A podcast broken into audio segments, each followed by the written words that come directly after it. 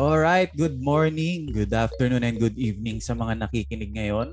Anong oras nyo man pinapakinggan to, this is Quit Playing James.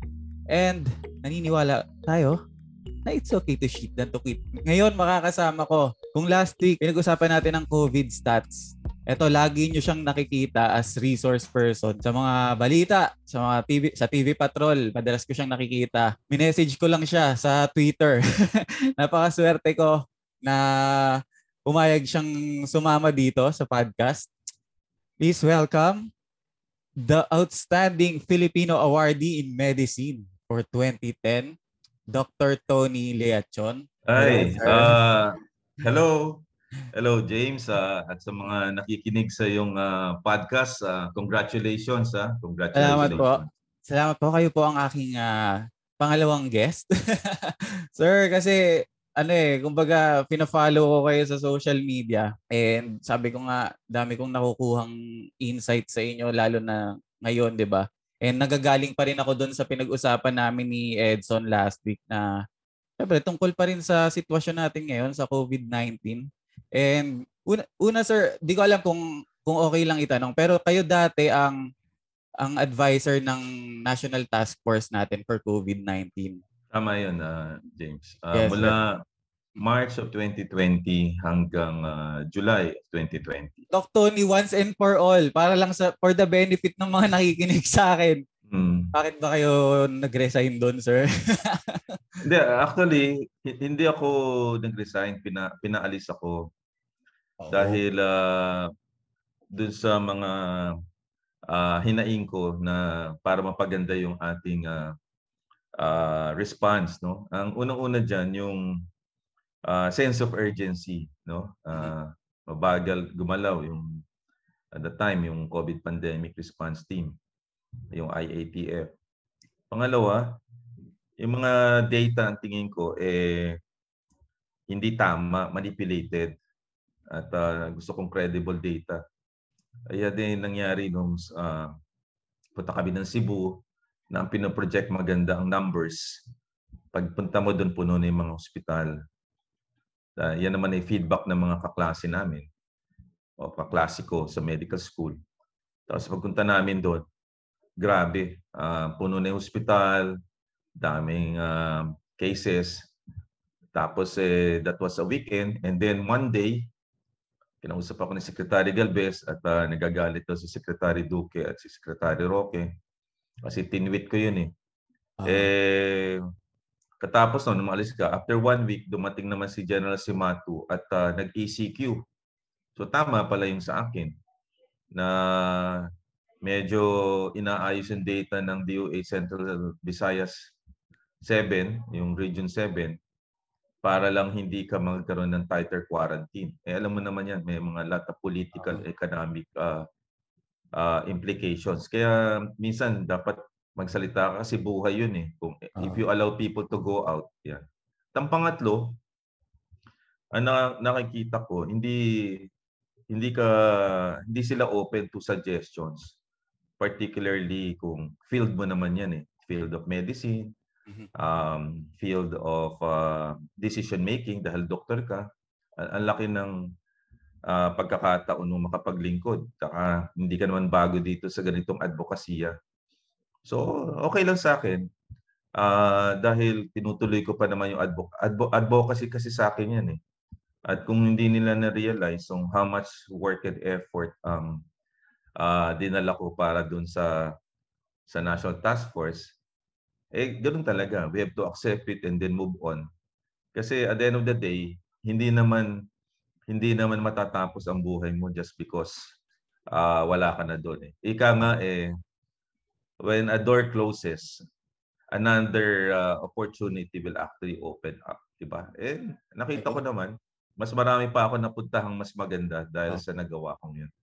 Ayun nga, sir, kasi pagkatapos nun, hindi nga, hindi naman kayo nawala eh. Kasi, yun nga, kat- katulad ko personally, no, isa pa rin kayo sa ano ko, sa source ko ng ng insights, ng information about sa ano ngayon, sa sitwasyon natin. And uh, Doc Tony, lagi kung lagi nating lagi naming nakikita yung test, trace, isolate, And nadagdagan na nga ngayon, uh, vaccinate. Pero alam alam naman natin na or alam ng marami na nagagawa naman yan ngayon. Pero bakit natin yan palagi sa perspective nyo sir, bakit ano, bakit kailangan laging i-insist yan or laging i-reiterate? Kasi feeling ko hindi na feeling ko hindi pa rin ba yan naiintindihan ng marami? I, I think ang problema sa sa ating bansa eh dun sa leadership eh. Kasi ang tawag diyan execution. Kung may plan of action ka, may playbook naman yan or over the world. Ang tawag diyan sa playbook na yan ay yung testing, tracing, isolation, quarantine, and vaccination. Yan ay nakalagay sa isang template ni isang author, ang pangalan ay Thomas Pueyo. Uh, yan yung hammer and dance concept. So, ang concept na yan ay um, pag mataas ang cases mo, katulad nung unang labas ng pandemya, ang kailangan mo i-hammer or i-lockdown. Oh, mga two months yun usually. Para sa ganun, i-prepare ang ang uh, isang bansa o isang locality na habang naka-lockdown ka, aside from slowing down the virus, ihahanda mo ang testings o bakit importante ang testing? Ang testing importante kasi para malaman mo kung saan negative at positive. Pagka negative ka, di makakalabas ka. Pag positive ka, um, ikaw ay uh, i-isolate. Ang tracing importante para mahanap mo kung sino ang na na kasama nung taong infected. Para sa ganun, may hiwalay mo rin siya kasi kakalat siya. And then isolation, kailangan may facilities ka dyan, may quarantine ka. And then ang huli, bakuna. Ngayon, bakit hindi tayo nagsasucceed? Kasi wala tayong scorecard or dashboard. For example, sa testings, alin ang kailangan natin? Mga 100 to 150,000. Makikita mo, ganun pa rin ang ginagawa natin. Kataas-taasan ngayon, 70,000 lang. Pangalawa, mahal lang atin, pinapabayad natin ang testing sa Pilipinas. Sa other countries, libre yan. Libre yan. Okay. Tapos, hindi rin natin ginagamit ang ibang diagnostic tools. For example, rapid antigen test, ginagamit yan. Hindi natin ginagamit yan dito sa atin. Ang ating uh, isolation and quarantine, hindi natin maturuan on a family basis. La, la, meron pang, kaya hindi magiging successful kasi may pamilya na ayaw ihiwalay yung kanilang mga anak eh, uh, kamag-anak, di ba? So, kailangan pali- paliitin mo yung problema. What I'm trying to say, dapat meron kang matinding public awareness campaign na kung hindi magagawa ng government at the national level, then dapat i-implement mo siya at the family level. Kunyari, uh, sa, like sa Singapore, ang testing sila, pinamimigay na, na nila ng libre at sa, nasa vending machine na sila para pagka meron kang signs and symptoms ng COVID, meron kang fever, meron kang headache, may cough ka, meron kang sore throat, te-testing ka na kagad. Tapos kung pagka nagka-symptoms ka, isolate ka na kagad nga at magpapa-test ka na kagad eh, para hindi ka makahawa. Ganun dapat ang level. It should be at the family level kagad, di ba? And then kung positive ka, then you have to call your primary care doctor para maresitahan ka ng gamot para hindi ka ma-overwhelm ang hospital. Ang nangyari sa atin, dahil wala tayong ganong klaseng uh, sistema, nagkakasakit ang mga tao at dadating na lang yan sa emergency room, hirap na hirap na huminga. Samantalang pwedeng gamutin kung meron kang uh, telemedicine na um, infrastructure. Ah. So so basically uh, ang question mo bakit hindi natin nagagawa? Mm-hmm. Maraming bagay eh. Ang unang-una diyan leadership um, ang daming magagaling pero kokonti ang may leadership at kokonti ang magaling mag-execute. Nasa execution yan eh. Bakit nagagawa ng ibang countries at hindi natin nagagawa? It's all about leadership, governance at saka execution. Ayun. So, kumbaga base sa ano, naririnig natin ngayon sa, sa sinasabi niyo, Doc, kulang pa rin talaga tayo kaya kailangan natin paulit-ulitin, no? Yeah, eh, pero minsan kahit uh, paulit-ulitin natin, kung talagang ayaw makinig, wala tayong papala doon. Kaya we have to keep on pushing eh. 'di ba? So makikita mo uh, sa atin ngayon kahit maraming mga medical opinion leaders or tinatawag dating experts, pare-pareho naman ang sinasabi namin eh, testing, tracing, and, and vaccination, di ba? Eh, pero hindi naman sinusunod. Eh, hindi mo alam kung bakit hindi. And then we continue to suffer, di ba? So, uh, it's something na na hindi natin masosolve kung ang leadership process natin ay, mag, ay uh, yan ang magiging problema. In other countries kasi pinakamalakas eh, leadership eh, like Singapore. Imagine mo India, ito na lang, James. Ang India, nag 400,000 cases sila last uh, May, April. Oo. Flatten na yung curve nila from 400,000, napababa na nila to 30,000 a day. Ang Indonesia, dati 56,000.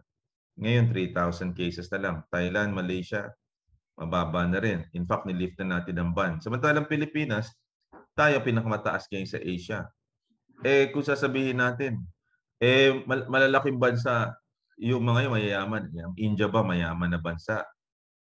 Ang laki-laki pa niyan, 1.3 billion. But they were able to do pre-testing, tracing, and massive vaccination. So, ang ang India yan ha, ang Indonesia ang fourth most populated country in the world. 300 million. O ay nagawa nila. Di naman natin masasabing mayamang mayaman. I think ang Indonesia ay middle income country katulad natin. But sila nagawa eh 110 million lang tayo. Sila ay 300 million. So, o oh, di sasabihin natin, o maliit na bansa, Singapore, nagawa nila yon. Ngayon, eh, okay na sila. O, oh, maliit, middle income, malaking bansa, talo pa rin tayo. kaya, kaya, sabi ko, pagka ang ginamit, ay eh, sasabihin, oh, successful yung mga yan, Amerika yan, ganyan. O, oh, sige, di humanap ka ng mahirap na bansa. Eh, sa, ma, sa maliit na bansa. Pero meron din. successful din sila. Oh, so, oh. Di ba? Kaya wala tayong lulusutan. So, ang problem, inanalyze ko yan, leadership and governance. As long as we will not be able to answer yung Mm. leadership and governance, hindi tayo makaka-move on dyan eh. Sa mga nakikinig sa atin ngayon, uh, para sa akin, napaka-credible talagang uh, source ni Dr. Tony no, pa- para dito sa mga ganitong information. At napakarami ko natutunan ngayon. Eh, diba nabanggit ko nga kanina, si Sir Tony ay outstanding Filipino awardee sa medicine. Doc, konting background nga, ga- gano'ng katagal na kayong ano, uh, doktor ngayon? Well, nagtapos ako ng medisina 1985. Pumasa ako sa board exams. June 1986. So, mahigit na akong 35 years 35 na nagpa-practice as internist and cardiologist. So, imaginein mo yon uh, sa book na Outlier, tinatawag na Outlier, isang libro yan ni Malcolm Gladwell. Ang definition of expert, pag ginugel ng mga nakikinig sa'yo, ang expert based on the book Outlier, eh 10,000 hours. Eh kinumpute ko more than 100,000 hours ako nagpa-practice eh. So, oh, okay. mo internal medicine. Internal medicine, 3 years na yan. Eh, ikaw eh tinatawag na expert ka na sa internal medicine. Tatlong taon na practice. Binilang ko kung 8 hours lang. Eh, multiply mo yan sa 365 days times 3. 10,000 hours nga. Kaya pala ang um, training sa residency ay tatlong taon. Eh, ilang taon ako nagpa-practice? 35 years na ako nagpa-practice. Oh. Eh, hindi lang naman ako 8 hours nagtatrabaho. Minsan 16 hours. Minsan wala ka pang tulog. So, how, how, how many hours ka na nagtatrabaho compared to the rest of other people? So, doon pa lang, alam mo na kung sino yung expert. Kaya, pag tinanong, expert ba yan? Oh, eh, ibig sabihin, hindi nila nalalaman yung sinasabi nila pagka ganyan. Di ba? Eh, sabi, eh, kasasabi, kasasabi niyo lang, Doc, napaka, minsan wala nang tulog. So, napakarami yung ginagawa. Uh, ngayon, kas- sa kasagsagan ng Senate hearing sa, ano, sa, tungkol sa Farmali, do, isa rin kayo sa, ano, sa resource person. Pero, Doc, meron ka pa bang, ano, personal life? ah, meron. Uh, sa, ako naman nag-enjoy. Meron akong apo si Simi. Nandito yung family ko. Uh, nag-exercise ako. Nag-enjoy ako ng music. Uh, meron tayong Alexa dito. Nanonood tayo na Netflix. Gabi nga, nanonood pa ako na Netflix eh. At nasa time management yun. Uh, marunong kasi tayo mag-multitasking eh. E- ever since marunong akong mag-enjoy sa sarili ko. Uh, I'm into sports. Uh, nagbabasketball tayo. So, marami tayong ginagawa. Uh, uh, hindi lang hindi lang dito sa medisina. Uh, akala lang ninyo ay uh, Kasi yun lang yung nakikita namin, sir eh. lagi kayong ini-interview sa mga balita. Uh, halos 24/7 kayong nakikita sa ano eh sa, sa news programs, sa eh, iba-ibang news programs. Tapos may gina, may may buhay pa ba to si Doc Tony? Mer- meron maganda ang maganda masaya ang live ko kahapon na uh, Sunday naka-attend pa ako ng kasal ng best friend ng anak ko. Nakapag-telemedicine pa ako. O tapos yan nag nag-treadmill ako pa Nag-treadmill ako kahapon. Ngayon, ngayong Sunday, uh, exercise day ko yan eh. Uh, tapos magsisimba tayo. Pero, so, uh, nag enjoy pa ako. Mar- mar- hindi, dapat may work-life balance ka eh. Uh, Kung hindi sa ganitong klaseng trabaho, may stress ka talaga.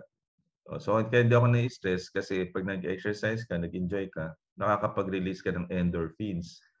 yung endorphins, yun yung happy hormones na nagpapasaya sa iyo. So, you don't look sad masyado or stress or even feelings mo hindi. At saka when you work for a higher cause, uh, sumasaya ka eh. Lalo na kung nakakatulong ka to a lot of people. And I think yung nasusuklian yung pagod mo and all of your uh, hardships and effort if if you are being appreciated by the people you're helping. And from there, doon ka nakaka-derive ng happiness din in a different level. Yun. Yun ang, yun ang ano eh. eh hindi ma-explain sa inyo. Um, nakala mo na busy ka pero ako nag enjoy uh, ako sa ginagawa ko. Oops, wait. Maiksi lang to kaya no need to skip ad. Thank you so much for listening to this podcast Quit Playing James and for your comments, suggestions, and reactions, pwede nyo akong i-message sa social media. Sa Facebook, I'm James Banaag sa Twitter at sa Instagram at Dear Scar James. Pwede rin naman sa Laika at James Banaag. O pwede rin na sa Facebook page ng The Marcus Network. Okay? Once again, this is Quit Playing James kung saan naniniwala tayong it's okay to shit than to quit. This is presented to you by The Marcus Network. Alright, back to me. Doc, bata ka pa lang, ano, childhood dream mo ba ang pagiging ano, doctor? Oo.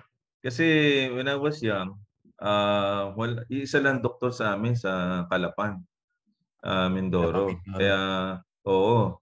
Kaya noon, uh, nakagat ako ng aso noon. Tapos, eh, I think I was in grade 5. Pagpunta namin doon, naku, wala yung, the doctor is out nakalagay kasi meron doon nakalagay sa, ano eh, yung uh, sign. Di, siyempre kakabahan ka na. Sabi ko, hindi pe pwede to. Pagka nung dumating the next day, the doctor is in para masaya ka na. So sabi ko, kailangan pala ng doktor dito sa Mindoro. So, pag, pag, pag nag-aral ka na. Teka lang, Doc. Nakagat kayo ng aso, the doctor is out. Umabot pa ng kinabukasan. oh, nakagat ako ng aso. So, nilinis muna. Tapos, eh, Saka ako nakapagpa-check up, tapos saka nagpa-inject. Nung unang panahon kasi, ang bakuna kasi sa aso sa, li, uh, sa likod eh, at saka labing apat na turok yan eh. Uh. So sabi ko, kung may magkasakit pala, kawawa. So sabi ko, magdo-doktor ako kasi para matulungan ko. So nagdoktor nga ako. So pagpunta ko ng ng Maynila, UST na pasukan ko kasi sinasabi ng mother ko. Eh hindi man ako nagkamali kasi maganda naman pag-aaral. Nung tapos niyan, nag-residency ako sa Manila Doctor. Sa UP ako PGH na training para matingnan mo yung mga hinaing at saka sakit ng mga mahihirap, di ba? Nandun yung kasing mga maraming pasyente. Then bala kong umuwi na Mindoro, eh, with the twist of fate, nagka-ed sa revolution kasi 885 eh. So, naalala ko noon, intern ako February of uh, 1986 EDSA Revolution. Uh, eh, may girlfriend na ako noon, kaklase ko sa med school. Ano kaya ang buhay na natin? Makakatapos pa tayo. Tapos, uh, through people's power na nahirang si Cory na presidente. Naalala mo yun, ano? So, kami unang-una na batch ng doktor na kumuha ng board exam under the President Cory's administration after na ma na ma-install siya into the presidency. And then nagbago yung buhay mo dahil nagkaanak ka na, uh, uh, dito ka na namuhay, nag-practice ka sa PGA, sa Manila Doctors. Dami rin palang kailangan dito. Um, tsaka ang hirap ka ako kung uwi ako na Mindoro, nandito pamilya mo. So, nakita ko yung problema. Piece of fate yan eh, or destiny ika nga. So, siguro destined talaga ako maging doktor para doon. Kasi challenging din yung life ko nung nag nang nag-asawa ko eh. Yung panganay kong anak na malaki na ngayon, na public official na sa Mindoro, eh matagal sa intensive care unit ng ng Manila Doctors eh, premature eh. At I, I think doon nahubog yung aking pag, pagiging relentless dahil uh, bata ka pa lang. I think I was 27 years old na nag-asawa ako eh ang hirap ng buhay. Nasa ICU anak mo, nagjo-duty ka. Hirap, 'di ba? Para bang walang katapusan. So doon tumibay ang puso mo. Kaya hindi hindi ka basta-basta nasisindak. Ibig sabihin, uh, doon ako nag doon ako nakahugot sa tingin ko ng tibay, yung moral courage, nandun siya. Nandun yung pagkasipag na kailangan kong tapusin ang trabaho ko para ma-attenan ko yung anak ko. I think doon ko nakuha yon because of that um, early early battle with uh, problems na kailangan harapin ng mga bata. Sa sa panahon ngayon, sa mga millennial, siyempre dapat tuluan sila ng resilience. Doon magkaiba ang level pag pinag-uusapan ng mga anak ko uh, at ang buhay namin yun. Magkaibang bagay yung level of challenges. But I think yung pinagdaanan ko uh, at pinagdaanan ng asawa ko at saka yung during the time of the uh, EDSA revolution na uncertain lahat yung buhay mo. I think doon uh, na-shape yung pag-iisip ko on how to become a patriot, to become a leader, to become a person na dapat hindi ka lang para sa sarili mo but a man for others kasi madaming uh, nanghihingi ng iyong tulong. At bilang doktor, dapat uh, tugunan mo yun. Yun, doon I think nagsimula eh. Kumbaga, Doc, uh, yung, point na yan sa buhay mo, yan ba yung uh, turning point na itutuloy ko tong ginagawa ko? Tama, James. yan ang turning point ng buhay ko. Sabi ko nung nakalabas yung anak ko, three months sa ICU, sabi ko, susuklian ko to by by working so hard. Higit pa man para, kasi masyado mabait ang Diyos para mabuhay siya. Kala ko wala na eh. So, kaya hanggang ngayon, iniisip ko yun. Doon marami ring turning points na namatay mother ko, namatay yung sister ko at an early age. Yun din na nagpahubog sa, sa akin na uh, to go into health advocacy. Um, sa mother ko naman, uh, nagka-breast cancer siya. Dami pa lang may breast cancer sa Pilipinas. My sister naman ay liver at a younger. Sabi ko, dapat pala talagang preventive health talaga dapat. And that led me to write a an executive order signed by President uh, Gloria Macapagal Arroyo. And then sabi ko, ngayon para makapaglingkod ka, though I was stable naman working let's say sa Manila Doctors and sa corporate life, kasi nag-medical director ako ng Pfizer. Kaya makikita mo, bihasang-bihasa ako sa gamot kasi for 20 years, mga vaccines, eh, yan ang buhay ko. Nag-rehistro ako ng mga gamot from abroad and then dinadala dito. But yung other part of me ay yung adv- advocacy. Uh, nung nagkaroon ng sin tax law na nung nag-retire ako sa corporate world nung age 50, sabi ko, magtatrabaho ako sa Department of Health, walang bayad. One peso consultant. Ni Secretary Ona. Uh, ang una kong challenge yung pagpapasa ng matataas na buwis para sa sigarilyo at alak para bumaba ang uh, number of cases ng ng uh, nagkakasakit dahil sa paninigarilyo at saka sa pag-inom ng alak. Na-aproban yun in one in one year. Eh, dire-diretso na uh, hanggang ngayon uh, yung advokasya at hindi, hindi na tumigil doon. So, I think yun ang hindi alam ng maraming tao kung bakit naging health reform advocate ka. Kaya yan ang title na lagi sinasabi. Kasi yun naman talaga ang buhay ko eh. Reforma. Reforma sa kalusugan ang ang gusto natin uh, lagi. Dok, itong mga sinasabi, actually, yung sinabi nyo kanina na kulang tayo sa leadership, no? And itong ad- advocacy nyo. Dok, kayo ba, wala ba kayong balak tumakbo sa election? Ay, alam mo, hindi, ever since, uh, nung 19, nung 2013, yung brother ko, sa pinapatakbo niya akong congressman sa Mindoro, kasi magtatapos siya ng kanyang mayor, may isang term pa siya. Tapos yung yung Congress, sabi niya, baka mapanalunan man ng madali kasi mas experience ka. Eh, sabi ko, at that time, tatapos ko lang sa Department of Health. Tapos hindi pa tapos yung mga anak ko. Papasok pa lang sa college.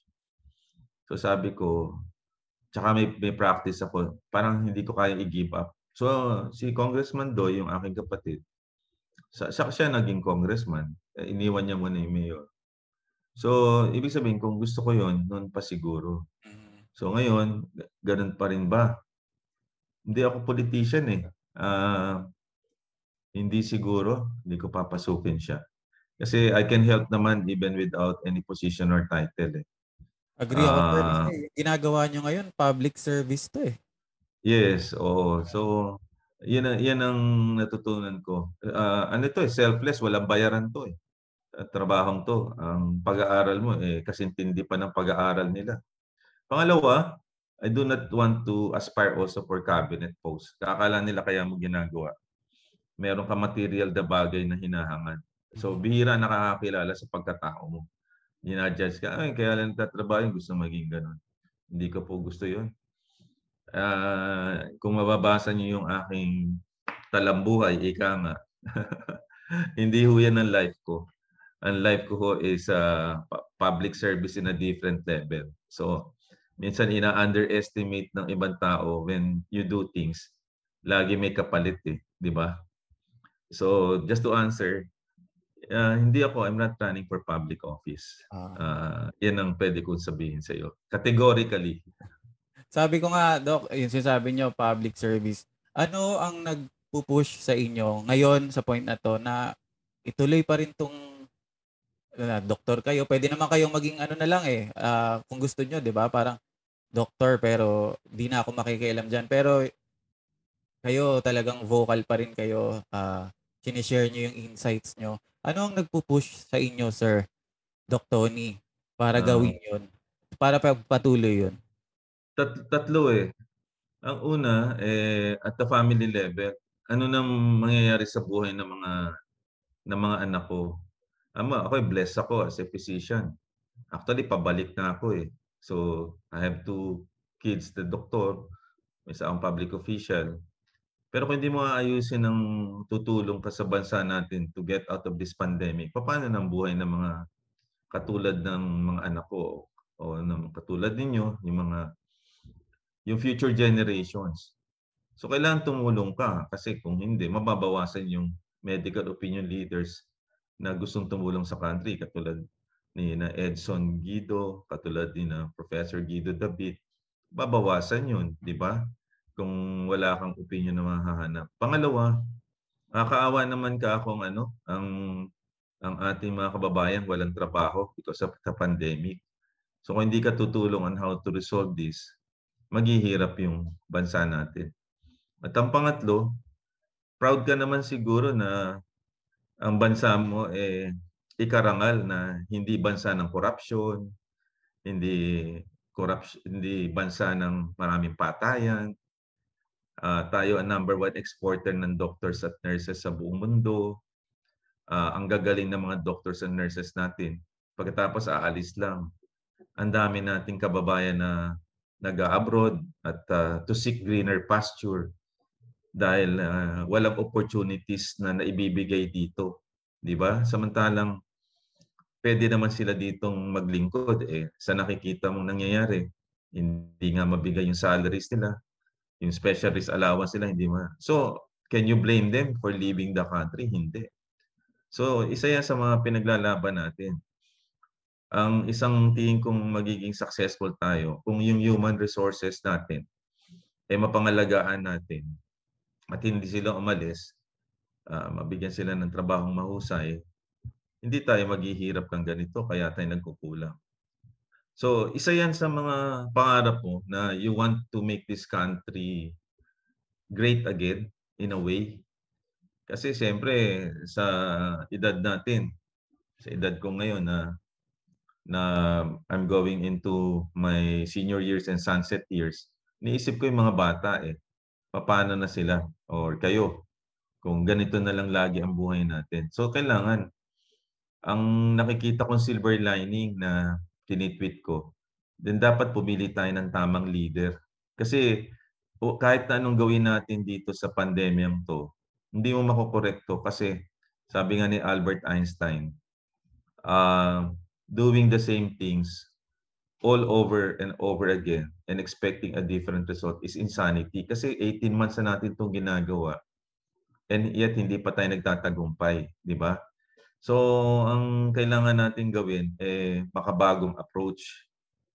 Ang nakikita kong silver lining lang natin kung makakapaghalal tayo ng tamang leader. Kaya ako hindi ako nag endorse eh. Ang nilalagay ko base sa mga nabasa ko, kaya successful yung other countries, ang number one criterion ay honest.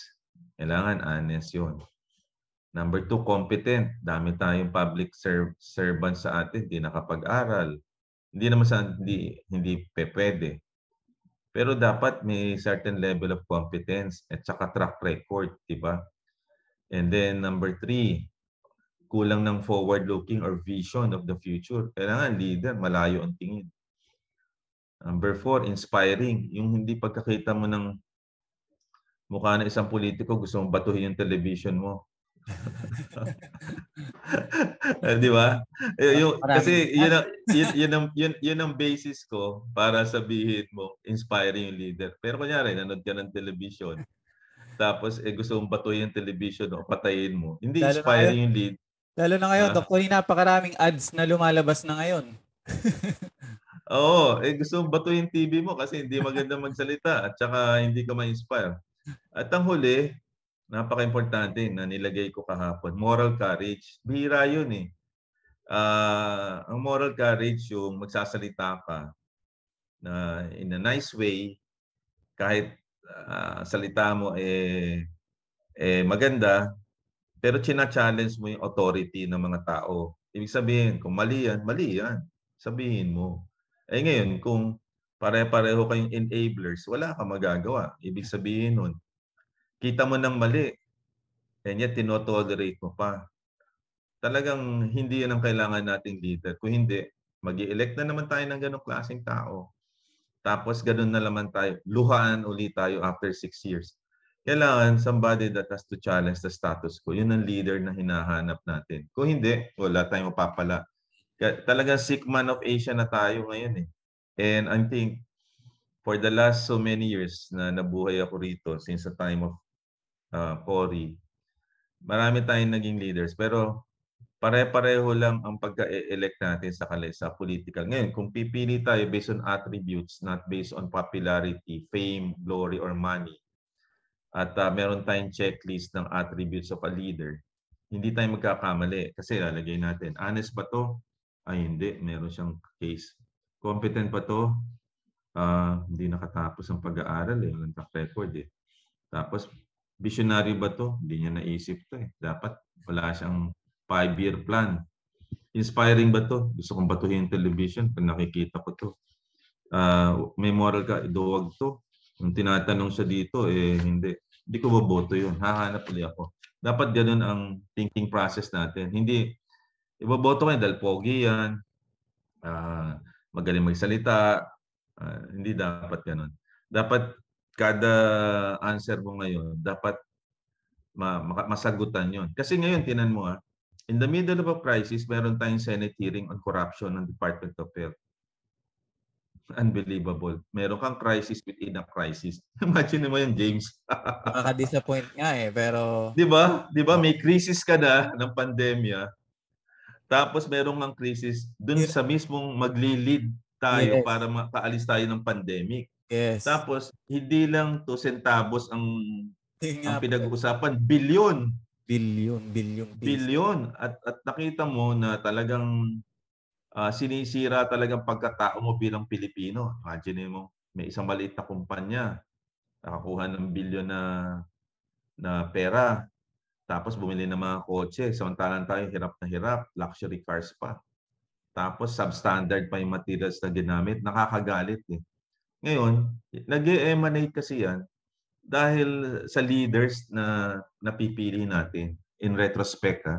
So dapat hindi na natin uulitin yung ganyang kabanata. At dapat tayong lahat, Pilipino, sa tingin ko ah, sa tingin ko sama-sama dapat tayo na pumili ng leader. Dapat kada, kada pamilya, o ito boboto natin ha, itong checklist ni Papa, ito boboto natin. At sabihin ko sa kanila, bumoto kayo, dati hindi kayo bumoboto, o boto kayo, ta tayo sa precinct. Dapat ganun ang ano. Kasi kung hindi, wala. Ulit-ulit-ulit tayo na mangyayaring ganun. Pagka ganito ang gagawin natin ulit. Ayun. Maraming salamat ano po ah, ah Doc Tony. Ah, napakadami ako personally ang dami ko natutunan ngayon from COVID-19 ano details to voters education na sana sana ma ano ma-instill sa mga makikinig nitong episode na to. Doc Tony again, thank you so much sa pagsama sa akin. This is uh, Quit Playing James. Sana sana ano, sana sa susunod ulit kapag- kapag may time ka kapag ka, siguro okay na ang pan- wag wala na ang pandemic mag-usap ulit tayo Yeah. Oo naman, James.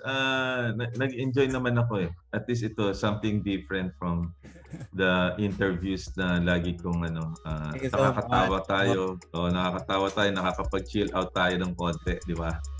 maraming salamat Dr. Dr. Tony Leachon again this is James Banag and this is Quit Playing James dito naniniwala tayo na it's okay to cheat than to quit bye Bye!